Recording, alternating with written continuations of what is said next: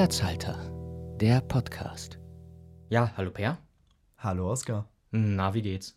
Heute besser. Wir haben keinen Bohrer mehr, oh der die Wände penetriert. Ja, ja, ja, unbedingt dann auch die letzte Folge schauen, hören, schauen.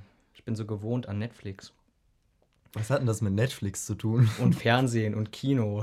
Und Spotify, das Netflix für Podcasts. ja, genau. Okay, Ja. genug Werbung gemacht. Genug Werbung, mach mal, mal, legen wir gleich wieder los mit der spontanen Oh, du bist wieder Frage, so oder? spontan, Oskar. Ja, ich bin wieder spontan. Ich hab's Ein mir spontan, ich hab's mir spontan aufgeschrieben, Wort für Ach, Wort. das ist die Uhrzeit, wir sind jetzt schon durch, ne? Ja.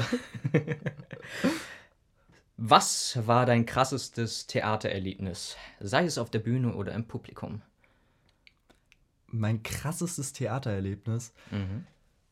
Hui, ähm, ich, ich glaube, das war wahrscheinlich eher im Publikum Mhm. vier Stunden Oper. Vier Stunden Oper. Das, äh, Hast du dir ich glaube, wir haben den, den fliegenden Holländer haben wir da gesehen Ah, in okay. Frankfurt. Und wie war das? Eine monströs große Bühne. Ja. Die sind mit Harley-Davidson-Motorrädern über die Bühne gebrettert. Krasser Scheiß. Ähm, Im Hintergrund war eine, ja, ich glaube, mit Durchmesser sieben Meter äh, Mhm. lange Schiffsschraube. ähm, und es war, es war einfach nur monströs. Und es war gut? Oder?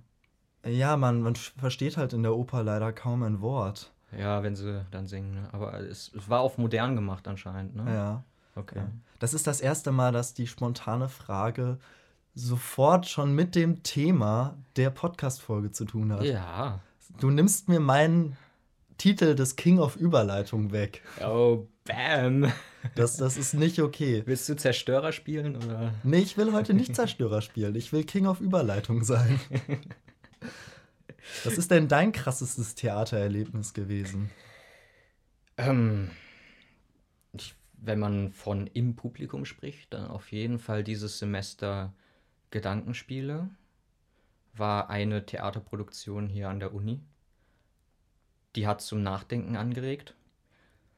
Ähm, das Musical König der Löwen war fantastisch. In Hamburg, oder? Ja, genau, in Hamburg. Und ähm, beim Spielen, als ich, das war mit eins der krassesten Sachen, als ich ähm, in die Welle den Lehrer gespielt haben und die es, gespielt habe und die Vorbereitungszeit. Also wir haben uns ja ein ganzes Schuljahr darauf vorbereitet, hatten auch so ein Probenwochenende, sind abseits in die Pampa gefahren und haben uns das zu Gemüte geführt und ich bin irgendwann so an dieser Nazi-Rolle ein bisschen kaputt gegangen.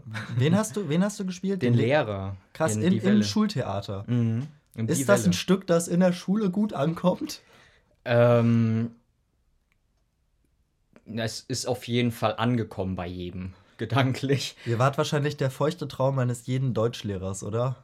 Zumindest äh, Geschichtslehrer, Deutschlehrer und sowas. Und ähm, nee, also gerade in dieser, wir, wir haben auch ziemlich viel Werbung dafür gemacht, sind in die Klassen reingegangen, haben so eine Choreo gehabt, haben halt irgendwie so ein bisschen, ich habe so ein bisschen den Nazi-Lehrer gemimt. Und ähm, ich galt dann schon äh, so, ein, so ein ganzes Jahr im Gedächtnis der Fünftklässler noch als äh, Hitler-Verschnitt.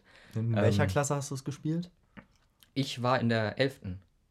Also für die Hessen übersetzt in der 10. Nee, oder? Also ich, wir in der auch, 12. für die Hessen übersetzt, in der 12. hattet ihr G9 oder? Nee, wir hatten G8, aber das ist ja, Ja, wir mal auch. wirklich ein anderes Thema. Ich muss das jedem erklären. Ich will hier nicht über das hessische Schulsystem reden. Gut, aber du hast. Hör ich, hör ich mit dem Niedersächsischen auch auf. Wo hast Ähm, du? Niedersachsen hast Niedersachsen, du. ja. Ja. ja. Wenigstens nicht in Berlin, ne? Aber wir schweifen vom Thema. Ich, ich spüre es, wir sind schon mittendrin in der Medienecke. Die Medienecke. Die Medienecke. Gut.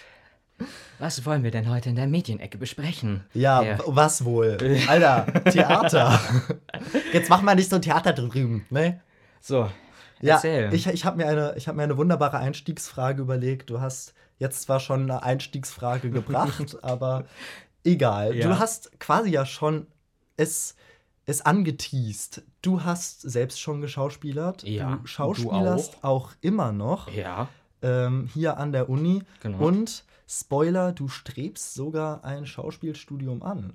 So ist das richtig. Also das Medienstudium war tatsächlich Plan D. Keine Ahnung, aber ähm, ja. Genau, und deshalb meine Frage an dich. Was macht für dich als Schauspieler Theater aus? Im Gegensatz zu Synchronisation, auch als Schauspiel, oder auch, du hast ja auch schon vor der Kamera gestanden. Mhm. Was, was macht es für dich aus? Was ist das Besondere für dich an Theater? Ähm, Theater ist der direkte Publikumskontakt, das würde ich sagen. Also, dass, das Publikum direkt Resonanz gibt. Natürlich kannst du dir einen Film oder sowas, den du, bei dem du mitgespielt hast oder bei dem du ähm, synchron gespielt hast, natürlich auch im Kino angucken und dann auf die Reaktion abwarten. Aber das ist diese, diese direkte Reaktion auf der Bühne. Ich, ich finde, man kann mit dem Publikum dann auch arbeiten. Wenn man weiß, ah, da lacht das Publikum, da lacht das Publikum oder da reagiert das Publikum drauf, das, da kann man das vielleicht noch ein bisschen hervor. Das Eben. heißt, du veränderst dein Schauspiel auch über die Vorstellung hinweg. Mhm. Und äh, Gerade dann. Ja. Das heißt, suchst dir die Szenen raus, die äh, beim Publikum gut angekommen sind und was machst du dann noch anders? Ich meine, es ist ja beim ersten Mal scheinbar schon gut angekommen. wenn ich merke, dass, also ich spiele sowieso irgendwie dann häufig auch relativ intuitiv. Und wenn ich dann merke, eine Sache, die ich intuitiv gemacht habe, funktioniert ziemlich gut. Oder eine Sache funktioniert auch geplant ziemlich gut vom Regisseur, so inszeniert, ähm, dann versuche ich die halt ein bisschen over the top zu machen. Zum Beispiel hatten wir jetzt bei Jekyll und Hyde eine Szene gehabt, da ähm, hat Inspector Gregson natürlich gefragt, ach, gibt es dann so ein Verhältnis zwischen ihnen und Enfield, was über die äh, freundschaftliche Natur hinausgeht und ich sollte darauf lachen. Und ich habe bei der Premiere mir so gedacht, vielleicht wäre ein ah, ganz gut und dann so zur Seite schauen und da vielleicht so eine Pause zu machen. Und darauf hat das Publikum ziemlich gut reagiert in der Premiere und dann habe ich das weiter gemacht. Ja. Mag dein Regisseur das denn, wenn du einfach so Sachen veränderst auf der Bühne? Das weiß ich nicht. Ja. ähm, na, ich habe auf jeden Fall keine schlechte Kritik nach Mhm. dem Stück bekommen. Ja, ich finde, dieses äh, spontan reagieren, das ist Mhm. immer so eine, so eine große Herausforderung. Ich hatte es einmal bei einem Stück, da habe ich einen äh, Theaterdirektor gespielt, Mhm. der auch selber in seinem Theaterstück mitgespielt hat. Kiss Me Gott. Kate heißt das, Musical. Und Kenn ich? Ja. Ja, ja kenne ich, sag mir was. ja, äh, sehr zu empfehlen, sehr zu empfehlen. Und ähm, da gibt es eine Szene, in der sich der Regisseur auf der Bühne umzieht und aus seinem, äh, also quasi über sein normales äh, Regisseur-Outfit, sag ich mal, Mhm. einfach nur ein weißes Hemd, darüber so ein Shakespeareskes Tunika-Gewand Ja, ja, zieht. ja. Und äh, hat, einen, hat einen Gehilfen dabei. Mhm. Und dieser Gehilfe, ähm, sein, ja, sein Adjutant, wie heißt das? Regieassistent? Ja, Oder- nicht wirklich, aber so, so Der, Gard Garderobier. der Garderobier. Der, Das ähm, Mädchen für alles. genau, der zog mir dieses Ding dann über, Mhm. aber wir haben die Öffnung für den Kopf nicht mehr gefunden. Und ich steckte da also mitten Ja, in diesem ja. Ding, mitten auf der Bühne und Ja. wir konnten im Text ja nicht weitermachen, weil ich erst weitersprechen konnte eigentlich, wenn ich das Ding anhabe. Und Mhm. dann musste ich, musste ich da halt improvisieren in dieser Szene und das ist glücklicherweise sehr gut gegangen, weil ich so, Ja. Paul, sagt Bill, ich fetter geworden? So, ich, ich weiß es nicht, ich weiß es nicht, eigentlich nicht, Sir. Weil es ist auch noch so ein richtig Untergebener, der Ja, immer ja, so ja, zu. Füßen gelegt hat. So. Nein, auf keinen Fall, Sir. Und da hat mein Kollege auch sehr, sehr gut reagiert. und Sehr schön. Ja, also sehr viele Lacher in dem Moment. Impro ist sowieso, also wenn Geerntet. irgendwas schief, schief läuft, dann improvisieren. Das ist, wenn man es kann, Ja. natürlich der- das Beste. In der zweiten Vorstellung, Mhm. ähm, wir waren doppelt besetzt. Ich hatte dann in dem Fall nur, war war auch Schultheater hier an der Okay. Uni, habe ich ja noch nicht die Zeit gefunden zu spielen. Doppelbesetzung. Aber genau, da war doppelt besetzt, ähm, weil es auch gar nicht so viele Rollen gab. So, Ach so, okay, ja, gab es bei uns am Schultheater nicht eine Okay. Doppelbesetzung, aber ja, im Chor mit, mit 60 Leuten, irgendwie, da wollen dann halt auch mehr Leute natürlich gerne spielen. okay, ja, nee. und da ist- hat unser äh, Chorleiter dann auch vielen Leuten auch mal die Chance gegeben. Mhm. Ja, aber in der zweiten Vorstellung, die ich dann gespielt habe, hatten wir wieder das gleiche Problem, dass es ein bisschen länger gedauert hat. Nur diesmal ist es anders gelöst worden. das Ding ist einfach halb aufgerissen und ich habe dann den Rest des Stücks mit so einem halb aufgerissenen Kragen gespielt. Da ja. gab es auch Lacher, aber es war mehr so ein Oh, ho, ha. Ja, nee, also das hatten wir auch bei Die Welle gehabt. Da gibt es so eine Szene zwischen dem Lehrer-Ehepaar, ähm, also der, der Geschichtslehrer bzw. Politiklehrer hat ähm, halt eine Frau, die halt auch an dieser Schule unterrichtet. Und dann gab es halt, wir hatten einen elektronischen Vorhang gehabt. Die äh, Szenen, die kleineren Szenen haben immer vor dem Vorhang gespielt. Niedersächsische Schulen. Wir hatten in Hessen nicht mal einen Vorhang. Geil. Äh, wir hatten, also die kleineren Szenen haben vor diesem Vorhang gespielt. Dieser Vorhang wird auch nicht benutzt. Wir werden zwar modernste, modernstes Gymnasium Norddeutschlands genannt, aber die Elektronik dort, also ähm, davon wollen wir gar nicht sprechen. Ähm, aber der, wie gesagt, der Vorhang hat nicht immer funktioniert. Und ähm, wir haben halt vor der Bühne gespielt mit den kleinen Szenen vor dem Vorhang und hinter dem Vorhang waren dann die größeren Szenen und dafür musste halt immer umgebaut werden und sowas. Und ähm, für eine Szene sollte halt dann die, äh, die die Frau gespielt hat von diesem Lehrer, die sollte halt nach hinten gehen in die Küche und kurz irgendwie was holen. Was zu essen oder Bücher oder was es war. Die Bücher flogen auch überall rum irgendwie bei ihm. Und sie fand nicht den Vorhang-Eingang, also die Öffnung des Vorhangs und hat die ganze Zeit da irgendwie so rumgesucht und so.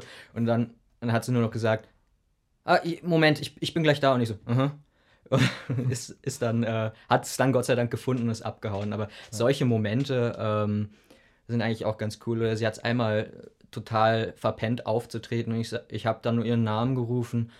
Äh, total kläglich. Das war auch so eine klägliche Szene. Ich habe sie total kläglich gerufen und so, ich komme. Hm. Und dann. Wir hatten einmal, einmal so eine richtig süße, so einen süßen Moment. Da, das war bei äh, Zauberflöte, genau, auch mhm. Schultheater. Und derjenige, der den Papageno gespielt hat. Wir haben Musicals gemacht, ne? Genau. Ja, haben wir, weil Schulchor. Ne? Mhm. Und ähm, es gibt diese Szene, in der Papageno sich das Leben nehmen will. Ja. Und da steht halt im Text so, wenn niemand mehr äh, einen Einspruch erhebt, so irgendwie so will ich mir nun das Leben nehmen. Und ein kleines Kind in der ersten Reihe, irgendwie keine zehn Jahre alt, äh, rief dann so, nein, tu's nicht. ist, und, und er so, so, ach, das ist süß, aber du bist mir leider doch zu jung.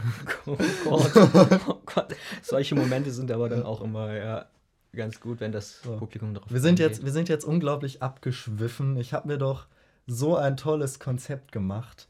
Oh, und wir sind, Güte, dann. Ich, ich weiß auch nicht, wie ich da jetzt eine schöne Überleitung finden kann. Ja. Ähm, ich wollte dich eigentlich fragen: Proben. Ja. Was ist so deiner Meinung nach ein, ein gutes Herangehen? Du hast ja auch schon viele Regisseure miterlebt. ja. ja. Und hast du vielleicht auch so eine, äh, ja, könntest du so Regisseurtypen eigentlich festmachen? Regisseurtypen, ja. Also, also ich kann das relativ schnell abhaken. Ich habe genau unter einem einzigen Regisseur gespielt. Mhm. Ja, stimmt nicht. In der Grundschule hatten wir auch noch mal äh, so kleine Theateraufführungen. Ja, aber das, Kinder an, an, den Kindergarten kann ich mich auch nicht mehr erinnern. ja, ähm, äh. Aber nee, ich habe quasi nur unter meinem Chorleiter dann geübt und das mhm. war also ein schon strenger Regisseur. Okay. Ja, hat auch gerne Szenen noch und nöcher gemacht und mhm. am Ende ist uns immer die Zeit davon gelaufen vor den Stücken.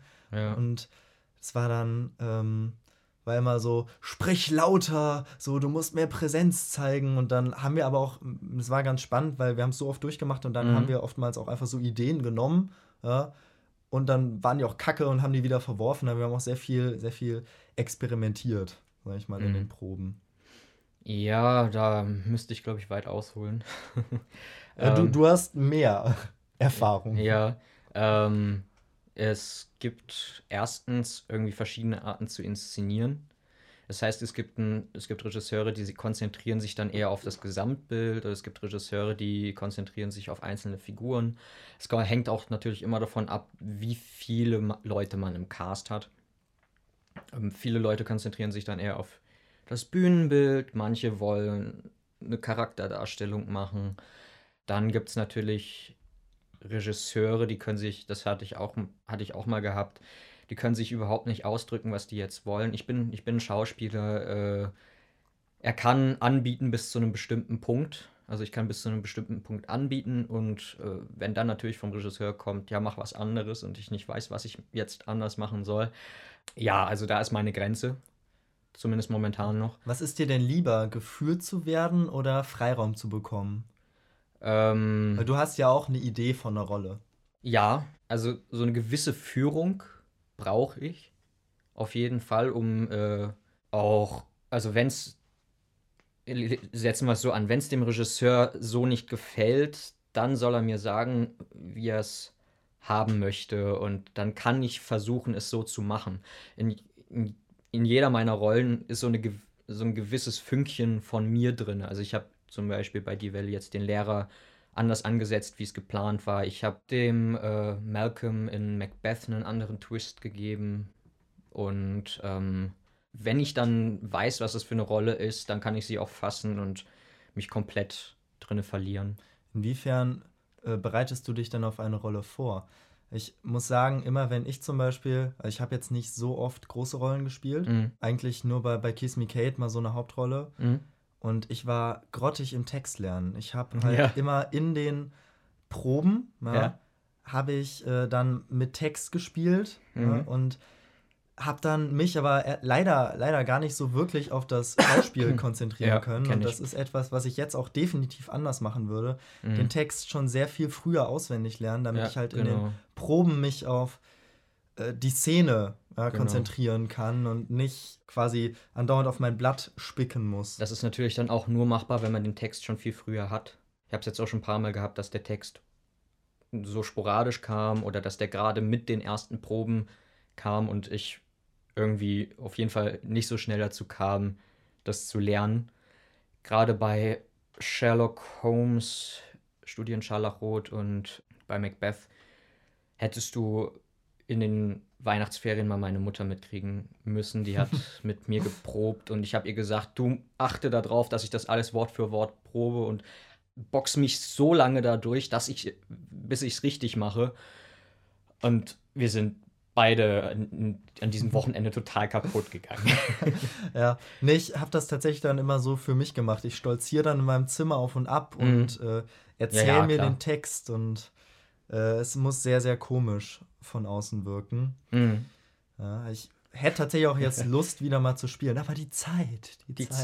Zeit. ja, das ist richtig. Die Zeit ist es wieder mhm. bei mir, bei mir und auch. Das ist halt auch so eine Sache, ne? wenn man das privat macht so und nicht dafür bezahlt wird dann ist es ja. echt ein enormer Zeitfaktor. Aber es erfüllt.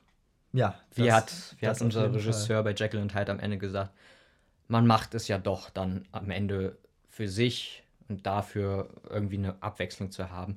Man braucht ein Hobby, sei es Stricken oder ja. Theater oder Bioexperimente, keine Ahnung. ich ich habe jetzt hier nochmal auf meine, meine Notizen gespickt und habe hm, mir aufgeschrieben, ähm, erste und zweite Aufführung. Und das habe ich mir deshalb aufgeschrieben, mhm. weil ich habe die Erfahrung gemacht, erste Aufführung, sei es jetzt Premiere oder die erste, in der man halt spielt, so wie gesagt, wir waren auch doppelt besetzt. Mhm. Und da hatte ich das dann oft so diese, diese Aufregung, so totales Lampenfieber. Okay. Aber dann hat es geklappt. Und in der zweiten Aufführung war ich zu entspannt. Komisch. So, hab dann, hab dann da so Schnitzer reingehauen, okay die es gar nicht so gebraucht hätte eigentlich. Dann, Aber jetzt natürlich war ich dann nur mit meiner eigenen Leistung nicht so zufrieden. Ja. Es war wahrscheinlich fast vermutlich genauso gut, bis auf vielleicht einen Texthänger oder so, okay. Den ich beim ersten Mal nicht hatte. Aber für mich hat es sich dann im Nachhinein gar nicht mehr so gut angefühlt, obwohl ich viel entspannter war. Dann möchte ich dir eine Frage stellen. Wie lief die Generalprobe? Wow, wa wahrscheinlich, äh, wahrscheinlich nicht gut. Ich ähm, glaube nicht gut. Okay, komisch, weil wenn die Generalprobe nicht gut läuft, läuft die Premiere super. Ja, die Premiere lief ja auch super. Ich meine okay. ja die zweite Aufführung. Ähm. Liebe Hörerin, lieber Hörer, das laufende Programm muss leider aufgrund von technischen Schwierigkeiten unterbrochen werden. Unglücklicherweise ist die Platine, die Oscars Denkprozesse steuert, durchgeschmort. Wer sich darunter nichts vorstellen kann, das klingt so. Ja, also meist und als Schlussfolgerung meistens ist die zweite Aufführung sogar noch besser als die Premiere. Zumindest habe ich die Erfahrung gemacht, dass man ähm, gerade auch dieses Semester und letztes und sowas, dass ähm, die zweite Aufführung nochmal krasser war als die erste, oder? Weiß ich gar nicht mehr. Oder war die. Moment mal. Na komm, probier's nochmal. Nein, die zweite war ein bisschen schlechter als die Premiere und die dritte war richtig gut. Oh Gott, jetzt ist da auf einmal noch eine dritte Aufführung im Spiel. Das kann ja nicht gut enden. Ähm, ja, nein, also meine Erinnerungen haben mich tatsächlich getäuscht. Nein, die zweite war ein bisschen schlechter, aber die dritte war richtig gut und dann ging es irgendwie, geht es irgendwie gefühlt ein bisschen bergab. Aber ich denke, im Schnitt ist alles ziemlich toll. Wisst ihr was, Jungs? Singt einfach wieder.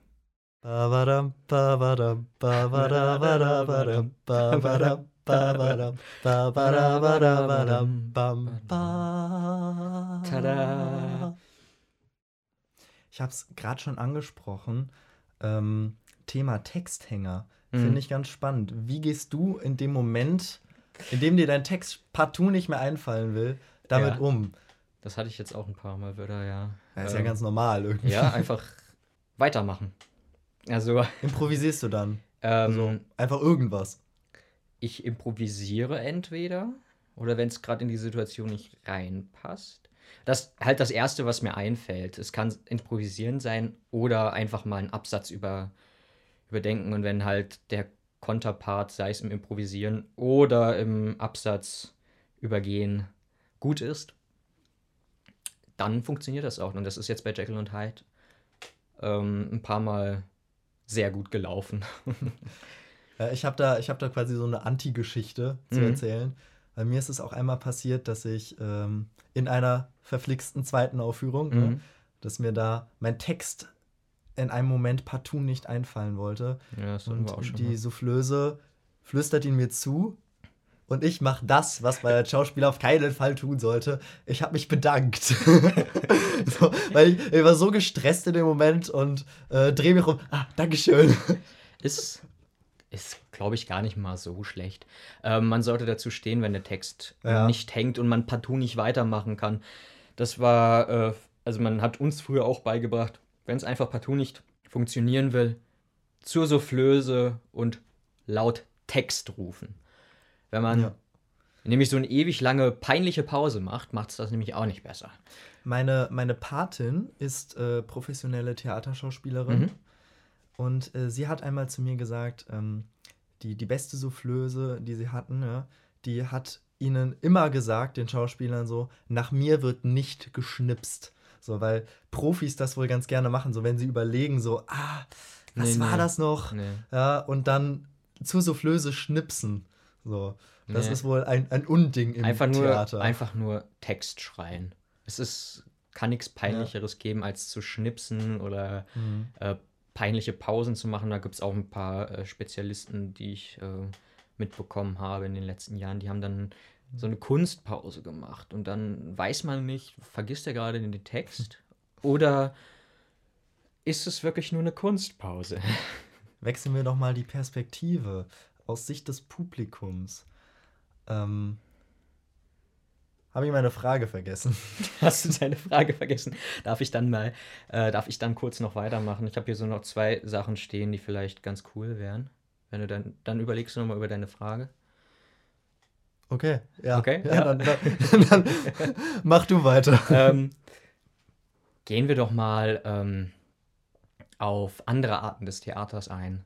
Ähm, wir haben vorhin angesprochen, bevor wir die, äh, den Aufnahmeknopf gedrückt haben, ja. ähm, dass es natürlich momentan sehr in ist, modernes Theater zu machen. Es gibt Straßentheater.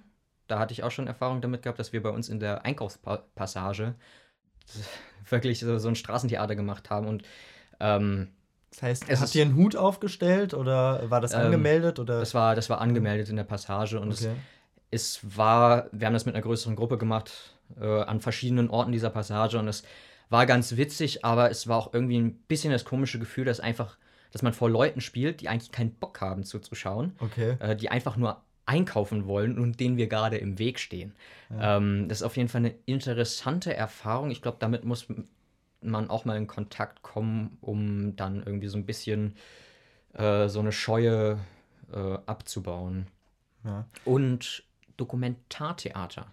Dokumentartheater? Genau, da gibt es eine, ähm, eine Gruppe, ein Regisseur mit, mit seinen ganzen Assistenten und ähm, in der Nähe von Bremerhaven haben die einen Zug und das nennt sich das letzte Kleinod und die machen Theater in verschiedenen Ah, Locations. Ja, doch, kenne ich. Die machen Theater mit Schauspielern aus verschiedenen Orten und verschiedenen Locations und wir haben damals bei uns äh, in Wilhelmshaven in so einem Nebenort, äh, der hatten halt Kooperation mit dem Theater gehabt und da haben wir ähm, in einer Kaserne, die immer noch von der Marine betrieben wird, in einer Kaserne das Stück Exodus gespielt. Das war halt so ein bisschen über die über den Fall der Flüchtlinge, über, die, über den Fall der flüchtenden Juden, die dann halt in ihrem Fluchtort ankommen und gleich wieder zurückgeschickt werden und dann irgendwann in Wilhelmshaven landen und ähm, von den Engländern aufgenommen werden und ähm, in den Kasernen so ein bisschen äh, die Nachkriegszeit überleben müssen. Jetzt bist du irgendwie von modernem Theater sehr weit abgeschwiffen. ja, Dokumentartheater ist aber auch Ja. denke ich, so eine moderne Art von Ja, Theater, also ich, oder? was ich eher unter modernem Theater verstehe, ist Ja, ja, klar. dieses zwanghafte Neumachen, Neuinterpretieren. Weil ich hab, Davon, davon wollte ich aber gerade ab, ein bisschen abschweifen, weil Okay. ich mag an sich nicht modernes Theater, außer jetzt die König Ödipus Interpretation an unserem, an unserer Okay. Uni.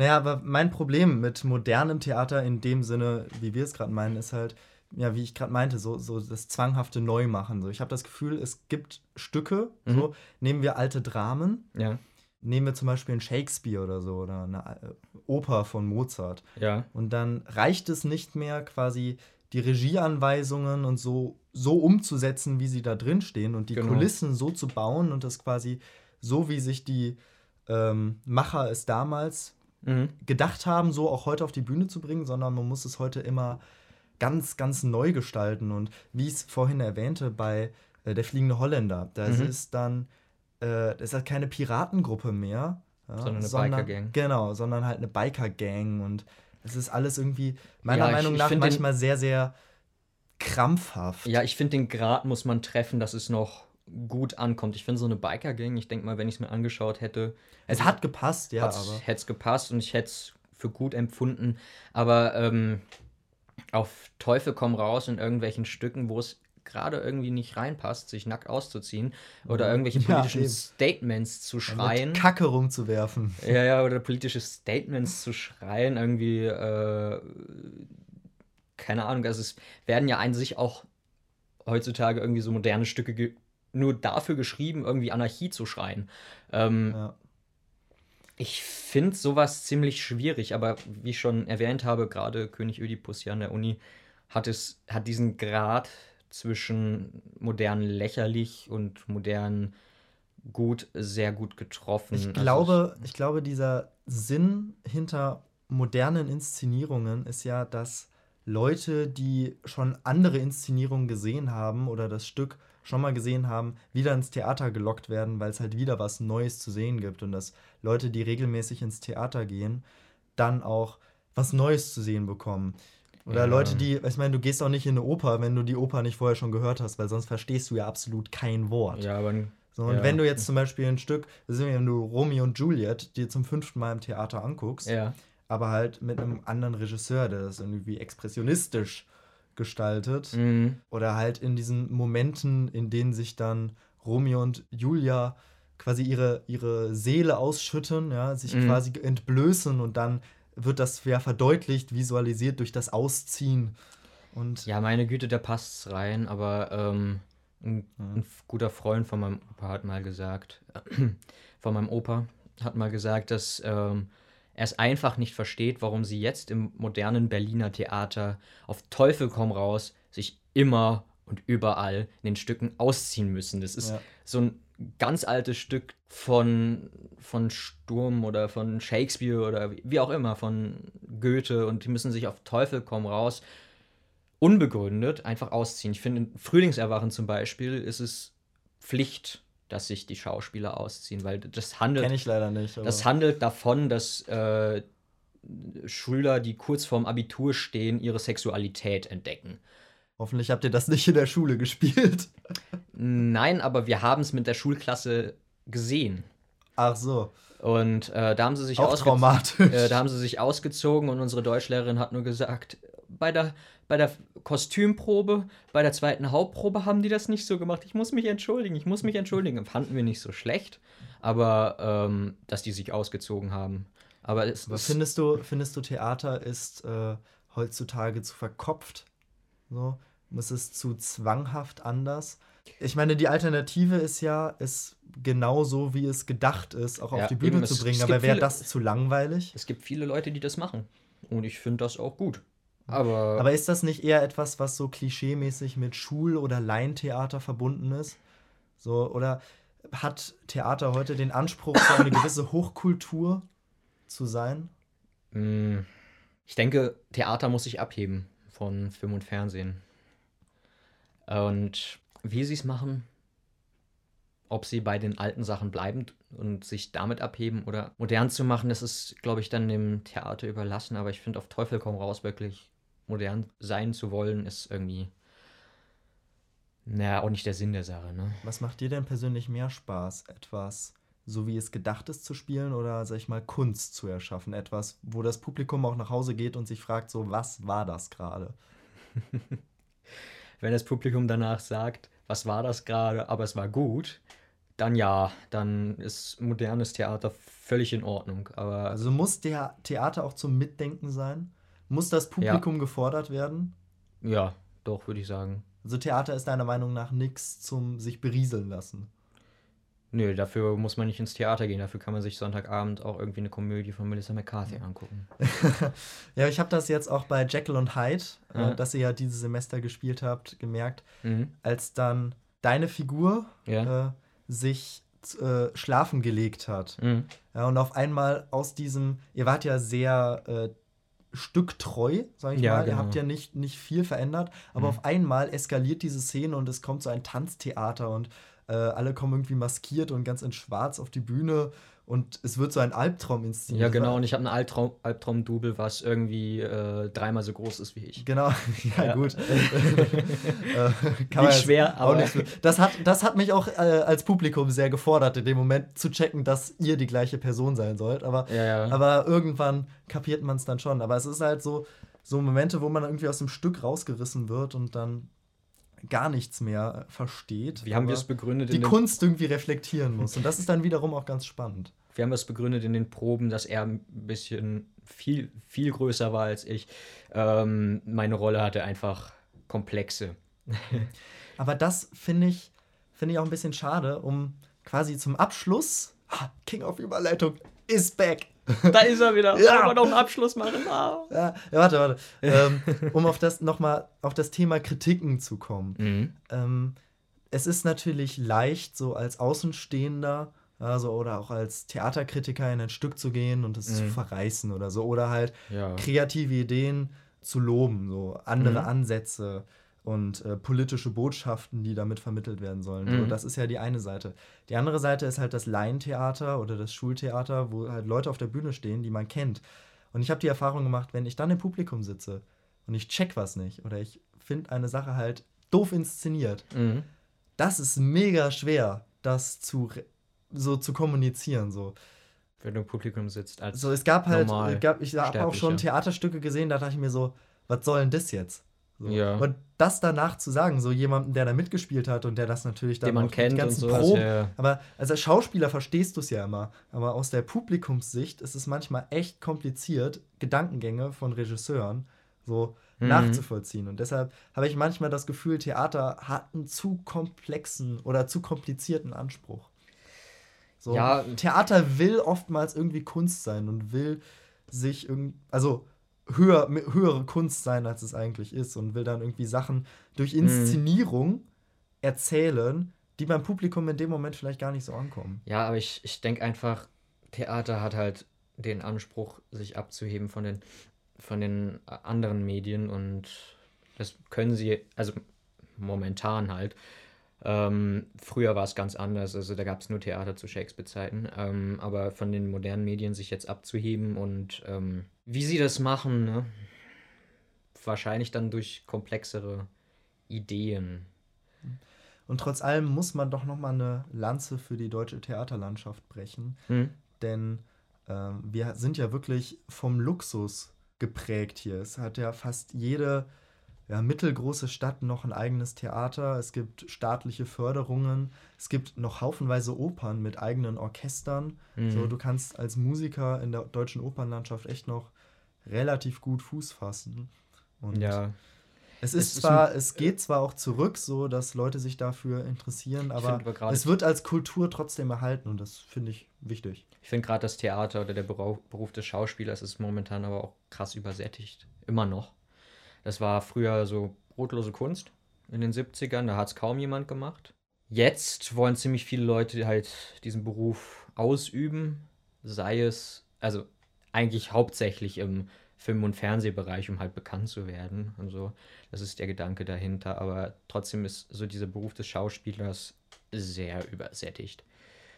Ähm, es gibt sehr viele, die halt hm, Hartz IV und beanspruchen. Was reizt dich dann, dich jetzt in einem zweiten Studium doch noch auf diesen übersättigten Markt zu werfen? Das ist mein, äh, dass ich seitdem ich fünf bin oder vier bin, keine Ahnung, ich kann es mittlerweile nicht mehr zählen, einfach den Gedanken hatte, das zu machen und seit, also bis jetzt und seit immer daran festgehalten habe. Also ich, den Gedanken werde ich nicht los, ich kann nichts anderes. ich kann einfach nichts anderes. genau.